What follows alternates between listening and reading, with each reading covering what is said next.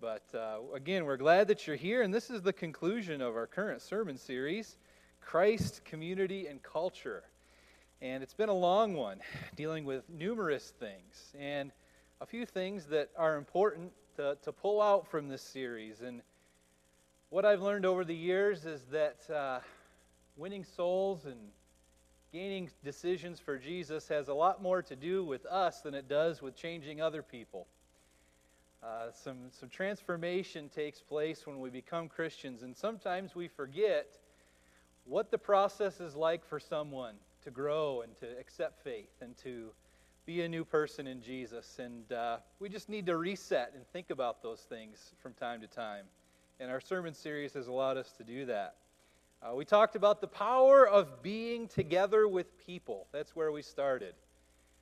Christian ministry is not just about preaching and teaching, it's about the ministry of community and presence. And there's power in it.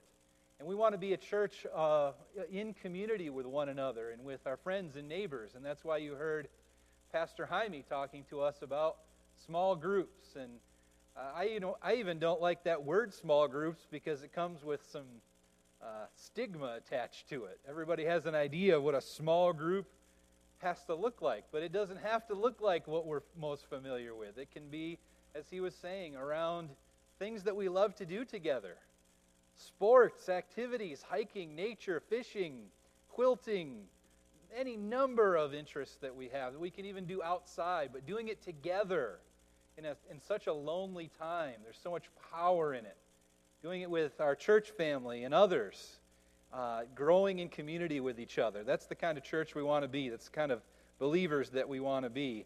And we also talked about in our second message how to avoid common pitfalls that we make when we're trying to relate to each other. Things that we say that can be offensive, that we didn't even think could be offensive. Talked about having positive attitudes and getting uh, critical words and feelings out of our minds and hearts, and uh, how to be a positive church and a positive follower of Jesus. We talked about how important biblical hospitality is, how important that first 10 minutes is when someone first steps foot in our church, how they need to be greeted warmly as if they're coming home. Amen? how to be how to feel like this is the place that they belong and gaining that sense of belonging. And then last week we talked about evangelism and we talked about the three angels' messages and how easy it is to get sucked into the confusion that's all around us.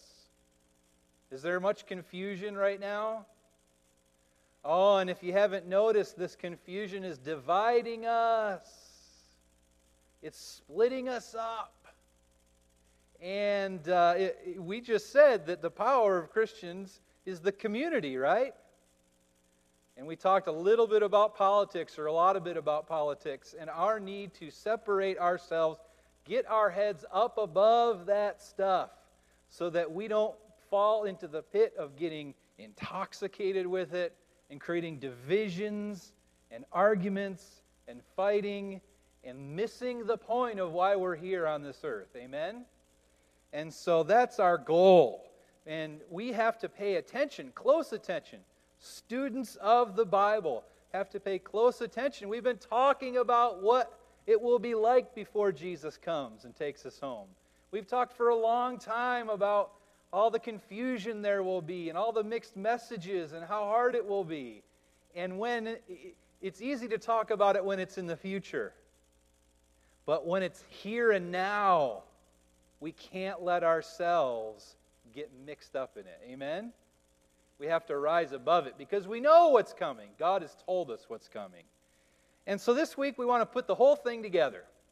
We want to put the whole series together. And we're going to answer the question is what is a disciple of Jesus? What does the, the term mean? What does it mean to be a disciple of Jesus? And, and once we discover what a disciple is, then we can ask ourselves the question okay, well, how do we make more disciples of Jesus? Because we know that's the passion and the joy of Christians, right? It has been since the church began. The joy of Christianity isn't just having a relationship with God, but seeing other people start a relationship with God and us having uh, involvement in that journey. Amen? That's the joy of Christianity. And uh, many books have been written about what a disciple is, what discipleship is. There have been curriculums written, there have been Bible studies over the years. Everybody seems to have an opinion on discipleship. And so I have, yes, my own to add to the mix. And as you know, what I like to do is I like to take con- uh, broad concepts or difficult concepts and boil it down to something simple and tangible. And of all the complicated explanations of discipleship, here's mine. And as we go through, I think this will make a little more sense to you where I'm coming from on this. A true disciple of Jesus is someone who lives in the balance between giving and receiving. Between giving and receiving. A disciple of Jesus is someone who knows how to live in the balance between giving and receiving. That'll come clear as we, as we go through. Uh, but does anybody know what the word disciple actually means? It means a follower. It means follower. And so the Bible, some people don't know this, but the Bible actually uses the term disciple in some places for anybody that ever followed Jesus around. And so many times when we think of the disciples, we think of the 12 disciples as if those were the only ones that were following Jesus around. But if you if you read various Bible stories, you find that there were large numbers of disciples sometimes. And in those uh, listings or in those stories, we find that some Pharisees were disciples of Jesus. Sadducees, religious teachers, Romans, many different people from many different backgrounds were called disciples. Now, does that necessarily mean that they fit the definition of often what we would call a disciple? What do you think? No. Because usually when we think of a disciple, we think of somebody that's all in, right? All in for the cause, all in for the message, all in. That's what we think of when we think of disciple. But a disciple, according to biblical terms, is someone that followed Jesus around at any point. So even the skeptics and the enemies, sometimes in Scripture, when they are following Jesus around, could be called a disciple. You all seem a little sleepy this morning. Are you okay? All right. Don't be sleepy on me. So I am very bummed out today because the children's video was so good for this week. It was so amazingly good that I was just going to connect the sermon right to it. And uh, it was going to be so, so good. But so now I have to try and paint the picture that the video was going to do. And the picture that I want to start with comes in Matthew chapter 13. And it's a fairly famous parable that Jesus is going to share with us. And that's the it's the parable of the sower. Have you heard this parable before? Some of you have, some of you haven't. If you haven't, that's okay. We're going to give you a little update. Uh, but the parable of the sower, what is this parable? So in, in chapter 13 of Matthew, uh, Jesus says this. I'm in verse 1. That same day, Jesus went out of the house and sat beside the sea. And a great crowd gathered around him, so that he got into a boat and sat down. And the whole crowd stood on the beach. It's interesting. Sometimes Jesus creates natural distance between him and the crowd. And I think that might be because if people packed in too close, they might get COVID. No, not that. not that. I think it's because if there wasn't distance between Jesus and the crowd, nobody would be able to hear him. If people packed in too tightly, his voice would get soaked up into the, into the cl- close proximity of the people. So he needed to create a little distance. So he stands in a boat here. And verse 3 says, And he told them many things in parables, saying, A sower went out to sow. And as he sowed, some seeds fell along the path. If you don't know what a sower is, uh, think of it as a planter, a farmer who is out there planting seeds. All right? A sower went out to sow, and as he sowed, some seeds fell along the path, and the birds came and devoured them. Other seeds fell on rocky ground, where they did not have much soil, and immediately they sprang up, since they had no depth of soil. But when the sun rose, they were scorched, and since they had no root, they withered away. Other seeds fell among thorns, and thorns grew up and choked them. Other seeds fell on good soil and produced grain, some a hundredfold, some sixty, some thirty. He who has ears, let him hear. And uh, the next section of this, of this chapter, Jesus goes into telling why he speaks so much in parables. Why he speaks so much in parables. And he talks about various things, but one of the things is for people whose hearts are open, these stories make sense. That's what he says. For people who are really paying attention and really desire to know, they, they, they make sense. For people that aren't looking to understand, they're confusing, he says. And uh, this was uh, very much an agricultural society. There was a lot of raising of animals. There was a lot of planting and sowing and reaping. And so often Jesus uses those uh, terms in order to tell his stories, to, to, to make a point. Just like I use COVID as an illustration, because that's what we're living through, Jesus would use agricultural and uh, raising animals as illustrations for spiritual points. So if we skip that section, we go over to verse uh, 18, we hear an explanation. I love it when Jesus gives explanations for his parables because it makes it that much easier to understand. So, verse 18 says, Hear then the parable of the sower. When anyone hears the word of the kingdom and does not understand it, the evil one comes and snatches away that which was sown in his heart. That, this is what was sown along the path. Now, let me ask you this question. In verse 19, the person that we just read about, is this a disciple? Is this a disciple? Yes, this person is a disciple. Why? According to the broad definition of the term, anyone who follows Jesus around or anyone who hears the message can be dis- uh, determined or described as a disciple. But let me ask you this question why doesn't it last with this person? I heard something. I didn't hear what you said, though.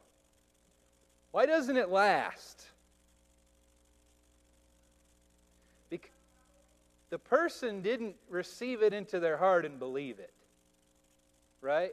The person didn't receive it into their heart and believe it. So, uh, really, what we can understand, and we find this out from other places in Scripture, is that everyone at some point in their lives is considered a disciple.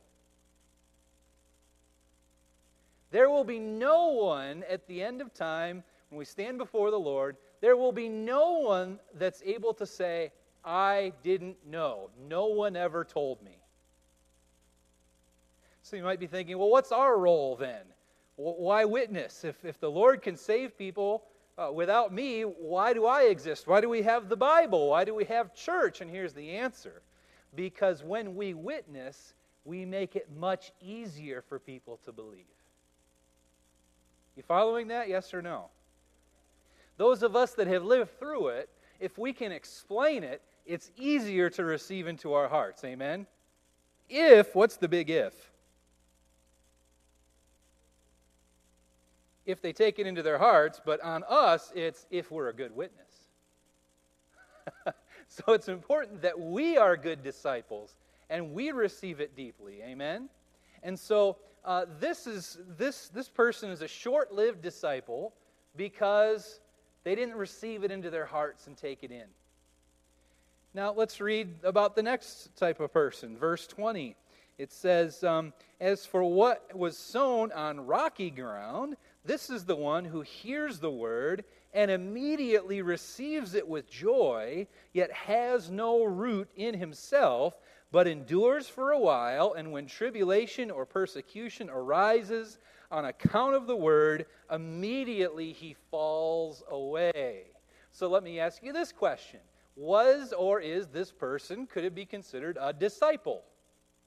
Yes, because this person heard the word, followed Jesus for a time, and it's a little bit longer time than the first person. Now, uh, what, what's the difference with this person? Why doesn't this person maintain that discipleship with Jesus? Why don't they go, why don't they go through with it? Why doesn't it last? Bad times, persecution, troubles, right? And the key is that they did not allow the gospel of Jesus Christ to go deep into their hearts.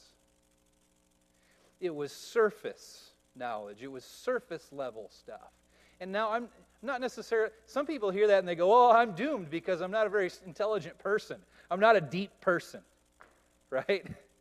Uh, what am I going to do? I, I don't think deeply. Does that mean that I, I'm going to not last when persecution arises? That's not what we're talking about at all. You don't have to be a, a philosopher or a great theologian in order to be a deep disciple of Jesus Christ. It just means that uh, we have to allow that gospel, that love, that goodness, that character of God that we see through Jesus to settle down deep within our bones. Amen? And of course, we're on a journey to learn more all the time. And the more we learn and the more we take in, the deeper those roots go. But we've seen this, and maybe you've seen this in your own life, and that's why it's so important that we identify some of these challenges in our world. Because these rocks that choke out God's love can come in forms that we, don't under, that we didn't expect. Do you see the, that politics right now is choking out God's love from our lives? Can be, can it? The way we're talking about each other, the condemnation, the, you know, this side is stupid. I can't believe you stupid idiots on this side or that side. You hear that kind of thing, and, and the Bible says, from the abundance of the heart, the mouth speaks. So if we're allowing political things to give us that spirit in our hearts, we're allowing the gospel to be choked out. So, this rockiness doesn't just have to come through persecution or trials, and those are hard enough to get through, aren't they? When, when tough times come, the first, one of the first things we do is we start to blame God, don't we? That's one of the very first things we do. We blame God. God, how could you let this happen to me? This is all your fault. And if we'd stop and think, we'd realize it's not God's fault. Sometimes it's ours, and sometimes it's the enemy. And so we have to watch out for this rockiness that can choke out the gospel and, and make our discipleship short lived. And here's the other part of this, too. Those of us that have learned these lessons, do you see how important it is for us to help other people on their journey with the Lord? Because if we've learned the lessons how to navigate the rocky soil, we need to be able to mentor and help other people who are going to experience rocky soil in their lives too. Amen? It is so important that that wisdom be shared with other people. Or we're, we're watching them be choked out by the trials and deceptions of this life and doing nothing about it.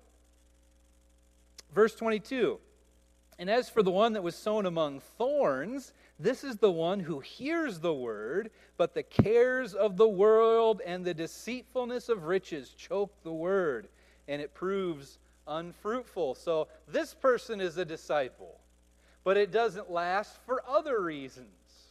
And it's not for trials and tribulations and deceptions on one hand, it's more out of the pleasures of life. Have you seen that? Now, you might be thinking, pleasures of life. Well, I have no danger of that, Pastor, because, you know, I don't have any money. I, I, don't, I don't live the good life. Don't worry about me. It can't, it's not just money, though. Because how many times have you seen marrying the wrong person be the thorns that choke out the gospel in somebody's life. It Happens all the time, doesn't it? Now you might be thinking, well, how does this apply? Well, think about it. What does it feel like when you're meeting the wrong person? You don't think it's the wrong person, do you?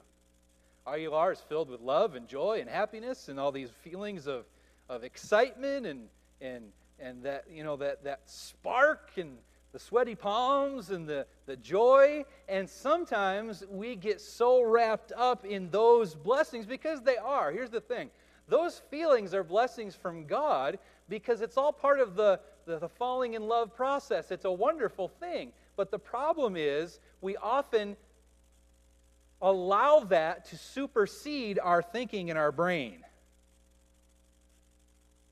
See, those things, we have the ability to feel those things because God ordained it. He wanted us to feel those things when it comes to love and sexuality. He, he, he is overjoyed with those feelings. The problem is, if it comes at the wrong time in our lives, teenagers, here's what I always tell my kids you can find people attractive, you can have good friends, you can even like people.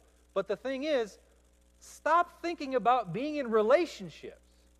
The purpose of being in a relationship is to decide whether you're going to marry that person. Aren't, aren't, are we together? So if you're in a time in your life where you are not even close to being married, why are you thinking about being in a relationship?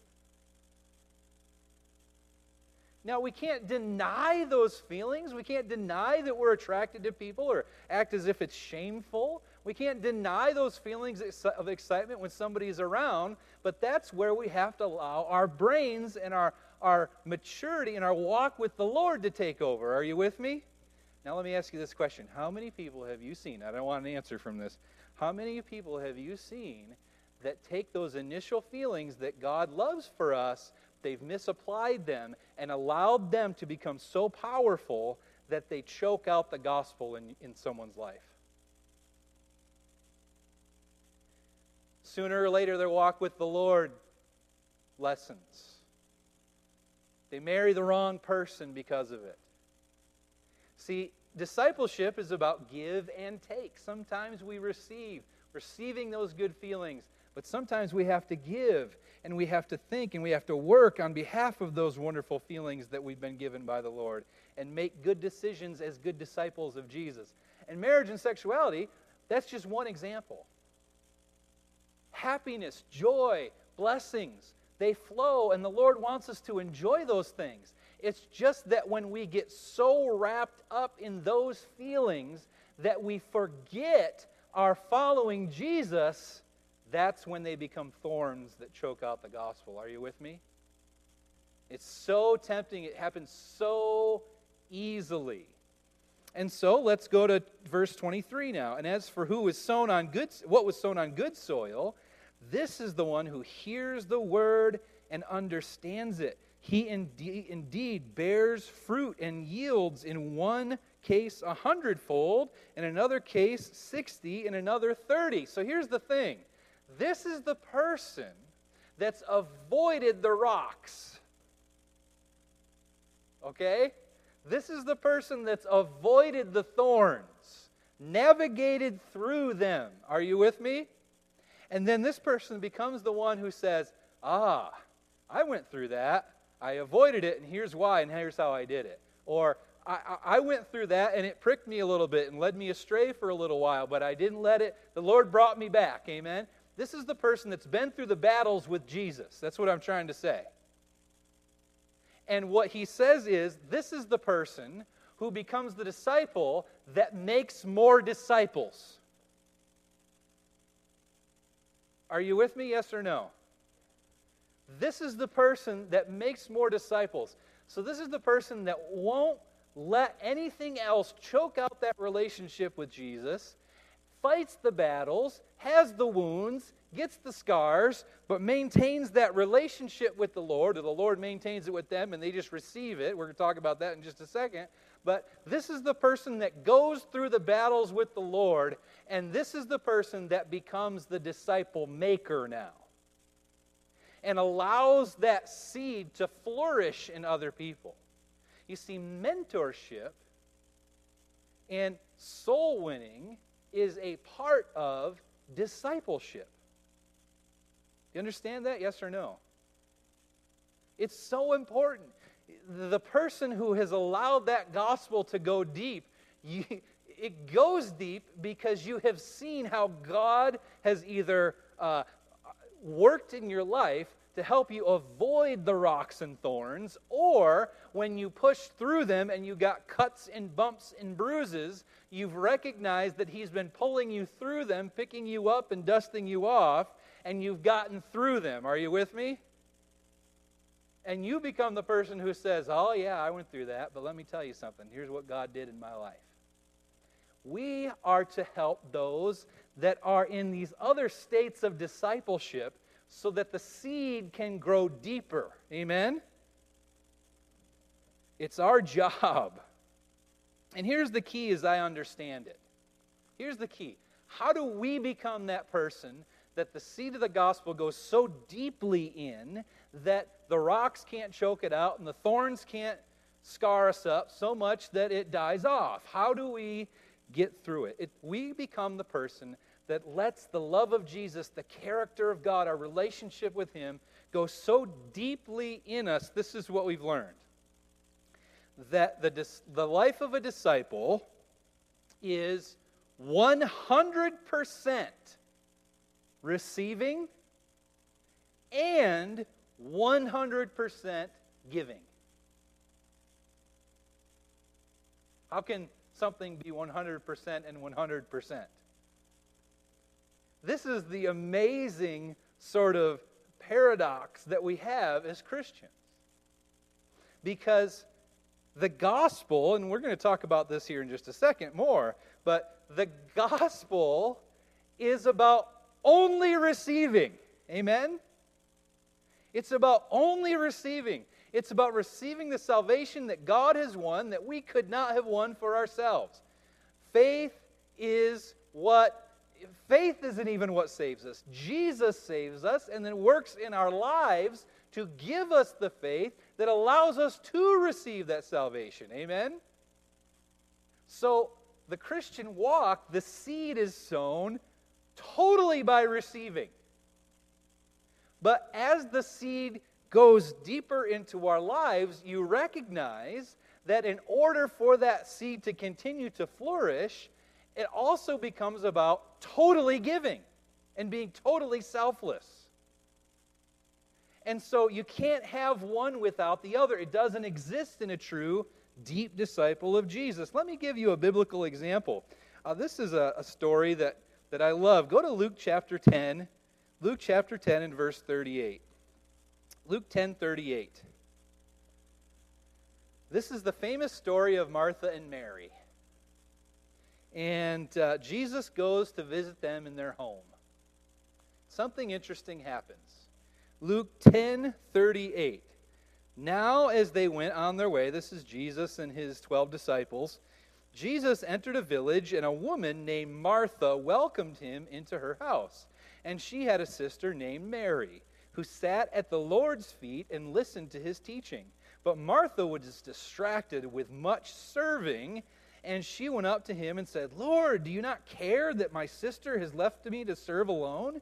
Tell her then to help me. But the Lord answered, Martha, Martha, you're anxious and troubled about many things, but one thing is necessary.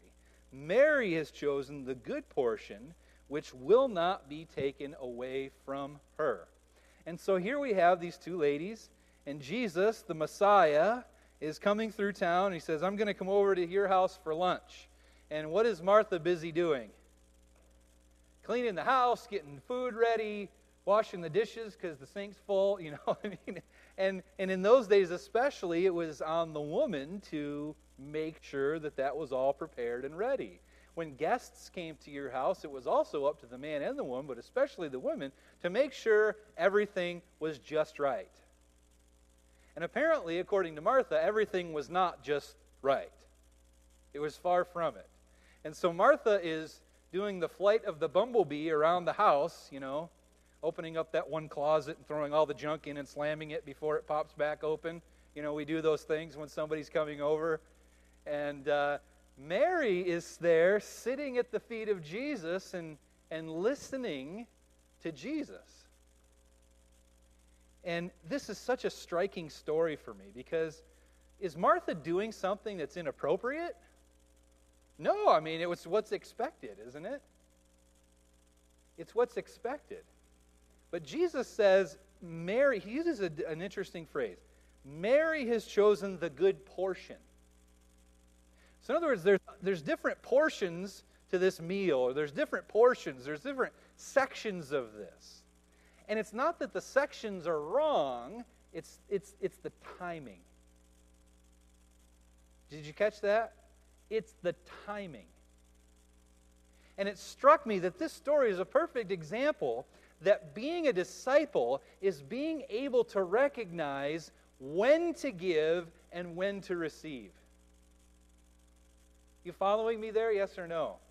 It's not that what, Martha was doing was wrong, it's just that she didn't have the timing right. There may have come a time to jump up and get the house in order, but it wasn't that time. It was the time for her to sit and listen to Jesus. Now, are there some of us who forget to receive because we're too busy giving? And sometimes it comes from a selfless heart because you want everything to be just right, and sometimes it comes from a selfish heart. What do I mean by that? If I do things just right, then God will love me. It's called the legal aspect, legalism. If I behave just right, if I perform just right, if I eat the right things, say the right things, listen to the right music, if I do all this, then God might pay attention to me, He might love me, and He might save me. It's based on works, right? Are works a bad thing, though? They are not. It's just that we have to know the timing. We have to know the timing and, and the motivation for which it's being done.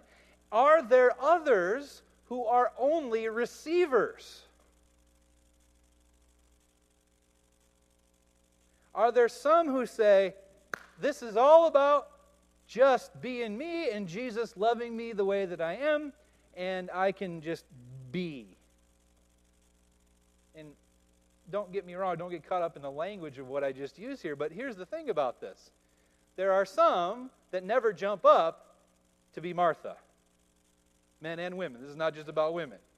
There are some that never give, they only receive. And both are pitfalls, aren't they?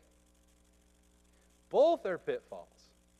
The, the balance of a good disciple is working with the Lord, knowing ourselves, and knowing when action is needed in order to learn what we need to learn in order to receive the gospel deeper into our hearts.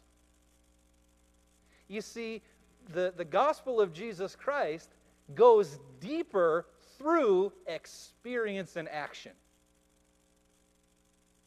And it's not because we're earning it, not at all. It's because we are real physical human beings. Are you with me? And our belief is attached to our actions. And then on the other hand, we can be so wrapped up in our actions and what we do and how we live that we forget that the gospel is also 100% receiving God's blessings. I hope you're seeing a little of yourself one way or the other, or maybe both sometimes. A deep, lasting discipleship is being able to know when it's time to sit back and receive like Martha. And being a deep, lasting disciple is also about knowing when to jump up and serve like Martha. Are you with me? This was the time where Martha should have just been blessed and received. And it's in our human nature, isn't it? It's our human nature to think that serve, serve, serve, serve, serve, and never be blessed. We have to be sometimes. Mary chose the good portion at the time. I want to remind you of this passage, and it comes in Ephesians chapter 2. Ephesians chapter 2. Um, Ephesians chapter 2, beginning in verse 4. Ephesians 2 4. But God, I love that. But God. There's a transition in thought here. But God, being rich in mercy because of the great love with which He loved us, even when we were dead in our trespasses, made us alive together with Christ. By grace you have been saved and raised us up with him and seated us with him in the heavenly places in Christ Jesus, so that in the coming ages he might show the immeasurable riches of his grace and kindness toward us in Christ Jesus. For by grace you have been saved through faith, and this is not even of your own doing. It's the gift of God. So, in other words, the faith that saves you, God gave you. I love this idea. Some people walk around, they say things like this When I found the Lord. No, incorrect. You didn't find the Lord, the Lord found you. You weren't out there searching. No, you didn't find the Lord. The Lord found you. You just finally went, Oh, hi, you've been here all along. That's the experience. You didn't find the Lord. You just opened your eyes, and there he was, and you realized he's been there all along. Verse 9, not as a result of works, so that no one may boast. This is really interesting. Even our receiving is not an action. In human thinking, we, we, we receive something. So, in other words, you know, on Christmas morning, we run to the Christmas tree and go and get the gift and open it, right? We don't even do that with the Lord. It's not like Jesus is saying, okay, here's a gift, now come to me and take it, and it'll be yours. That's not the way it works with salvation. With salvation, the Lord has already put that in our laps and said, there it is, that's yours. Now, do you know where the decision comes in? You can choose to push it off your lap and say, no, thank you. And this is what we see in the parable of the sower. The whole world gets the seed sown on them. Some people let the gift sit there for a while, or some people push it off right away. Some people let the gift sit there for a while, and other people open it up and play with it. Are you with me? I want to be a person who plays with that gift for the rest of my life. Amen? But the, the, the give and take is this, and this is what we're going to read from James here in just a second. You open the gift from the Lord, and you don't just sit there and admire it. Wow, this is great. He gives you a gift that's useful. It's a gift that changes you and your heart. And it's a gift that says, hey, guess what? I can do something with this. I can make a difference with this. And so the, the, the part where with the thorns where the blessings choke out the, the discipleship is just sitting there with the gift and not realizing, realizing that it's, to, it's there to change you and it's there to make a difference for others. Amen? And so with the Lord, we don't receive, we, we don't do anything even to receive it. We just recognize that we've been given an amazing and incredible, beyond belief gift from the Lord when Jesus hung on the cross, died, and rose again. We open that gift and we're in awe. We can't believe it. We're, we're just thrilled with the love that God has shown us. Amen? Have you had that experience? I hope so. And then you look at that gift, and it, it, the more you admire it and the more you see it, the more it changes your heart. And then something begins to happen. The Lord says, Let's go do something about this. Let's go experience this in real time and in real life. Amen? Let's go experience this in real time, in real life. And what you realize is that when you're Martha at the right time, those experiences allow that gift to go deeper within you. But you know something? Do you know what the biggest work that we have as humans receiving the gospel? Do you know what it is? You know what the hardest trial, the most work that we have to put in is? I heard something. What was it? Accepting it? Yeah. Yeah, you're on the right track. The hardest work that we do is realizing that the gift's already in our lap. There is nothing you do to get it. Oh, surely, Lord, that, you know, I must have to clean myself up and look nice before I can have it, right? No, the gift of salvation has been given to all men. Now we have a choice to say, no, I don't want that. You know what the Lord does, though? He's putting it back on our lap. We push it off our lap, the Lord comes over and He picks it up, puts it back there. And people go, No, I don't want that. So, no, this is yours. And then one day, you know, our lives end or the Lord comes and hopefully that gift is still on our laps. Amen? But that then we transition to the words of James and he says, "You think you're saved only by your works, but I'll show you that I'm saved by my works." Faith without works is dead. That's what James says. And it seems to be an utter contradiction for what we've just read in Ephesians. What are you talking about, James? You know that Martin Luther, who was one of the reformers that really found uh, righteousness by faith, he wanted to throw out the book of James. Did you know that? He hated the book of James because he couldn't make heads nor tails of it. He, he couldn't match it up to Romans and Galatians and Ephesians, and so he's like, I have no time for this. I don't understand it. But here's the thing a true disciple recognizes that it's not just about being Mary, it's also receiving what Mary received and allowing it to translate to Martha at the right time. Let's think about this. Let's put this in real practical terms.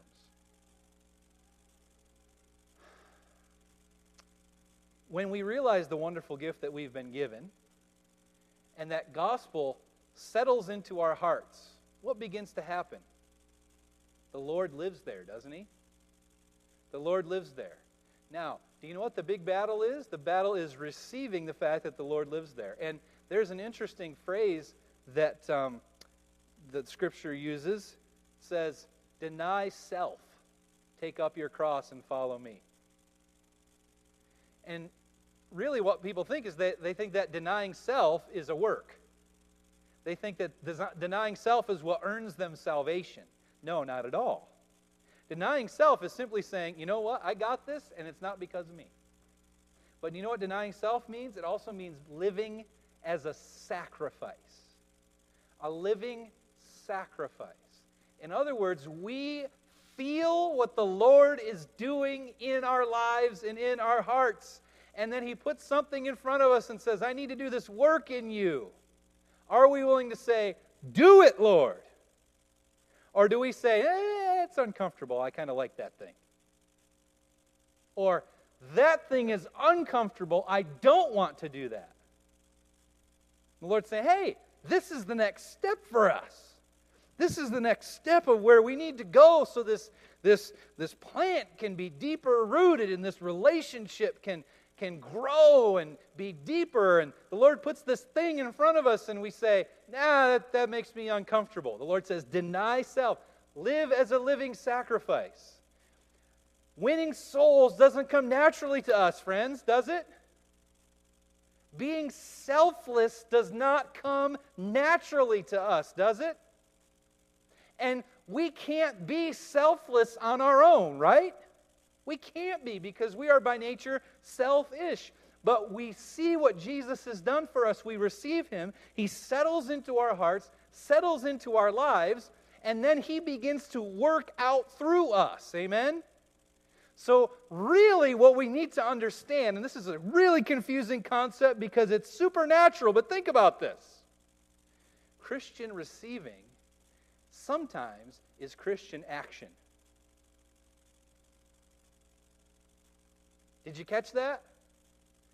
Christian receiving sometimes or often is Christian action. Why is that?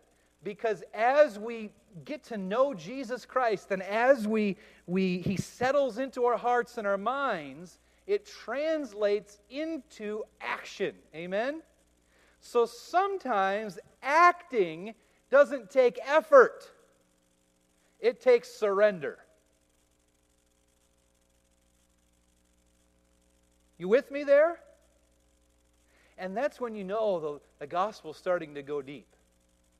when you feel the Lord drawing you to something, when you know you're convicted of something, when you know the Lord is doing something, and your flesh says, Nah, I don't really like that, and you say, I surrender, Lord. Not my will, but thy will be done. And so, really, when the gospel goes deep and we become deep disciples of Jesus, works and faith flip. They flip. Before we knew Jesus, we thought we had to do something in order to earn something from God. Are you with me? That was before Jesus. And so we thought it was action that allowed us to receive. You following me there? But when you when the gospel goes deep within us, what we realize is that allowing God to do his work translates into action. So, receiving the gospel, receiving the indwelling of our Lord and Savior into our hearts and into our lives, receiving becomes giving. Our human mind says, give in order to receive. The gospel mind says, receive in order to give. Isn't that amazing?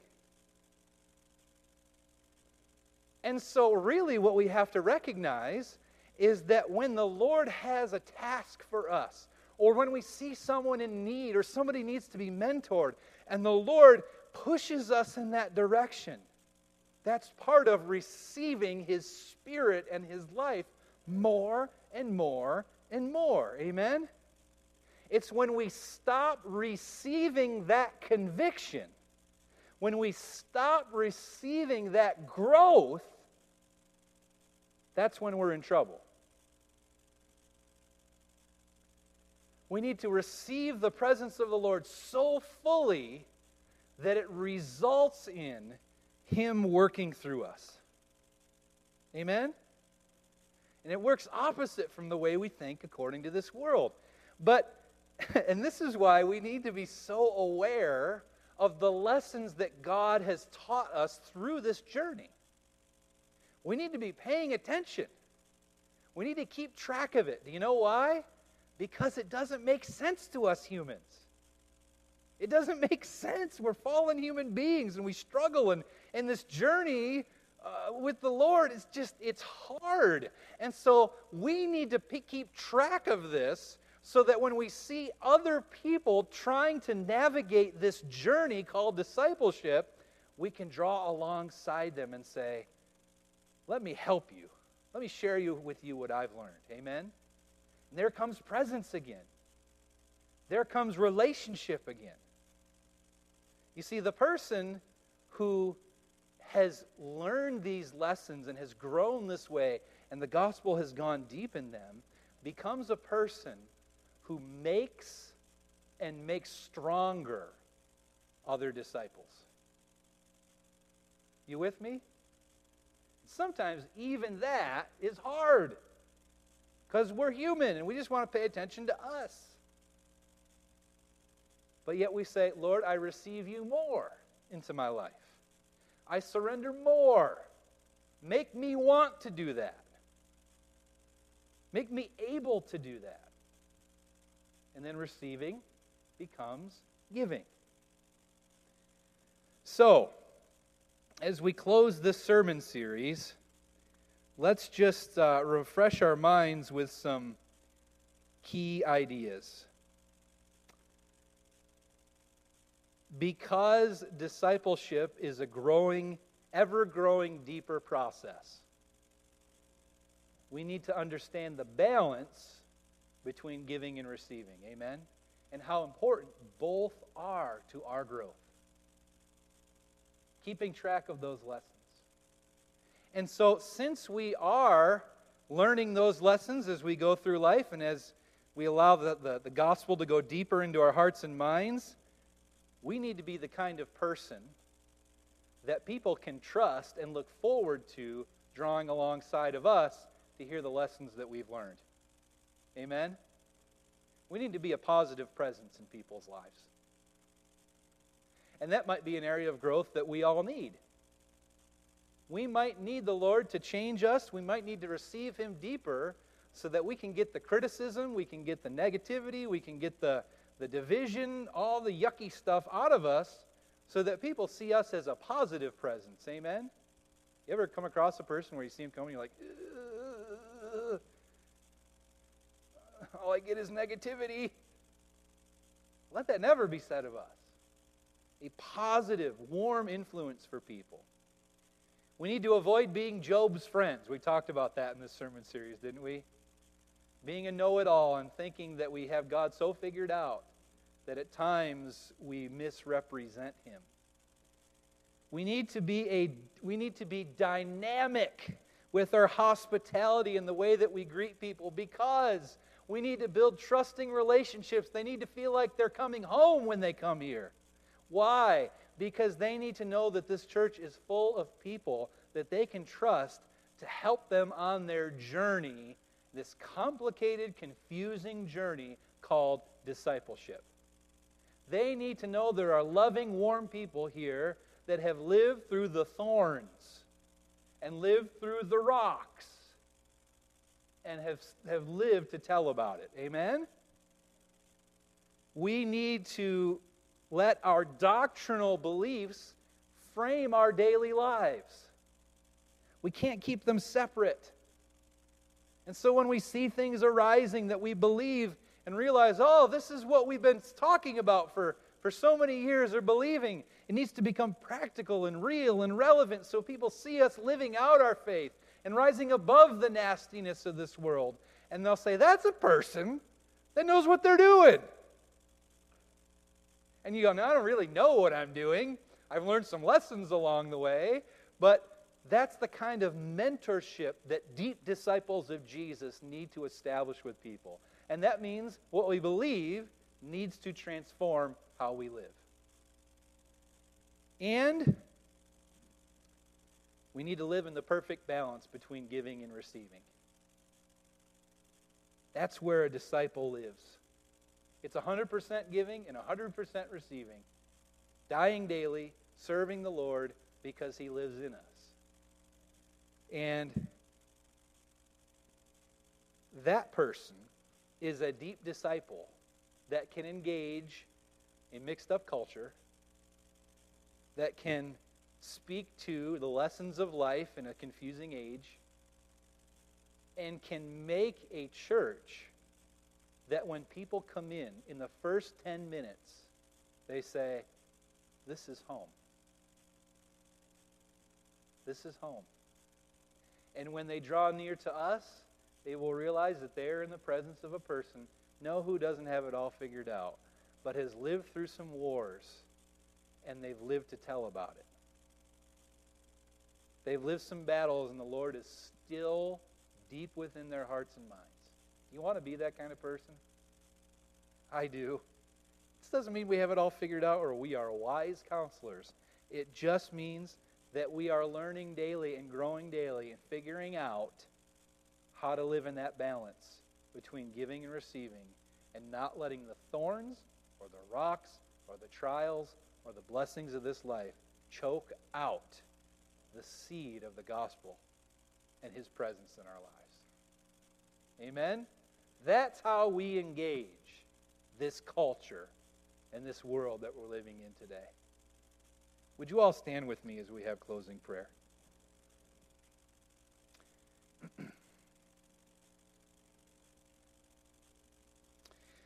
Lord, we are living in troublesome, trying, confusing times. But Lord, as we've discussed over the course of this sermon series, there are many people longing for comfort and clarity. We are too. But Lord, today we realize that we are the ones that have received.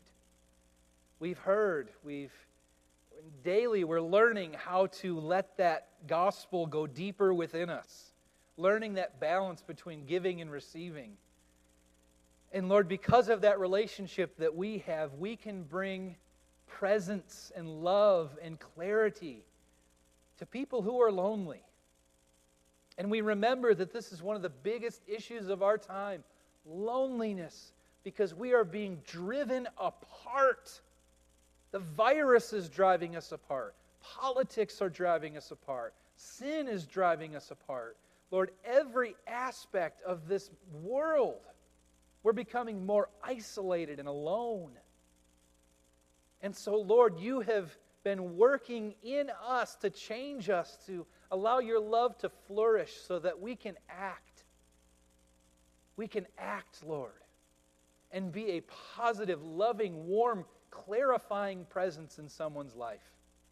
And we know that this process grows us too. So, Lord, help us to engage this culture, this community, and people as simply people who have lived through the storms and trials and come through to tell about it, knowing that you are the one that got us through. Lord, bless us to this end. Make the changes in us that need to be made. Make the changes in our church that need to be made so that when people see us in our daily lives, they see you. And when they walk in here, it's as close to heaven on earth as they'll ever get. Make us that kind of people for you. We thank you and we praise you. In Jesus' name, let all of us say, Amen. Please be seated, and the ushers will usher us out from back to front. God bless you.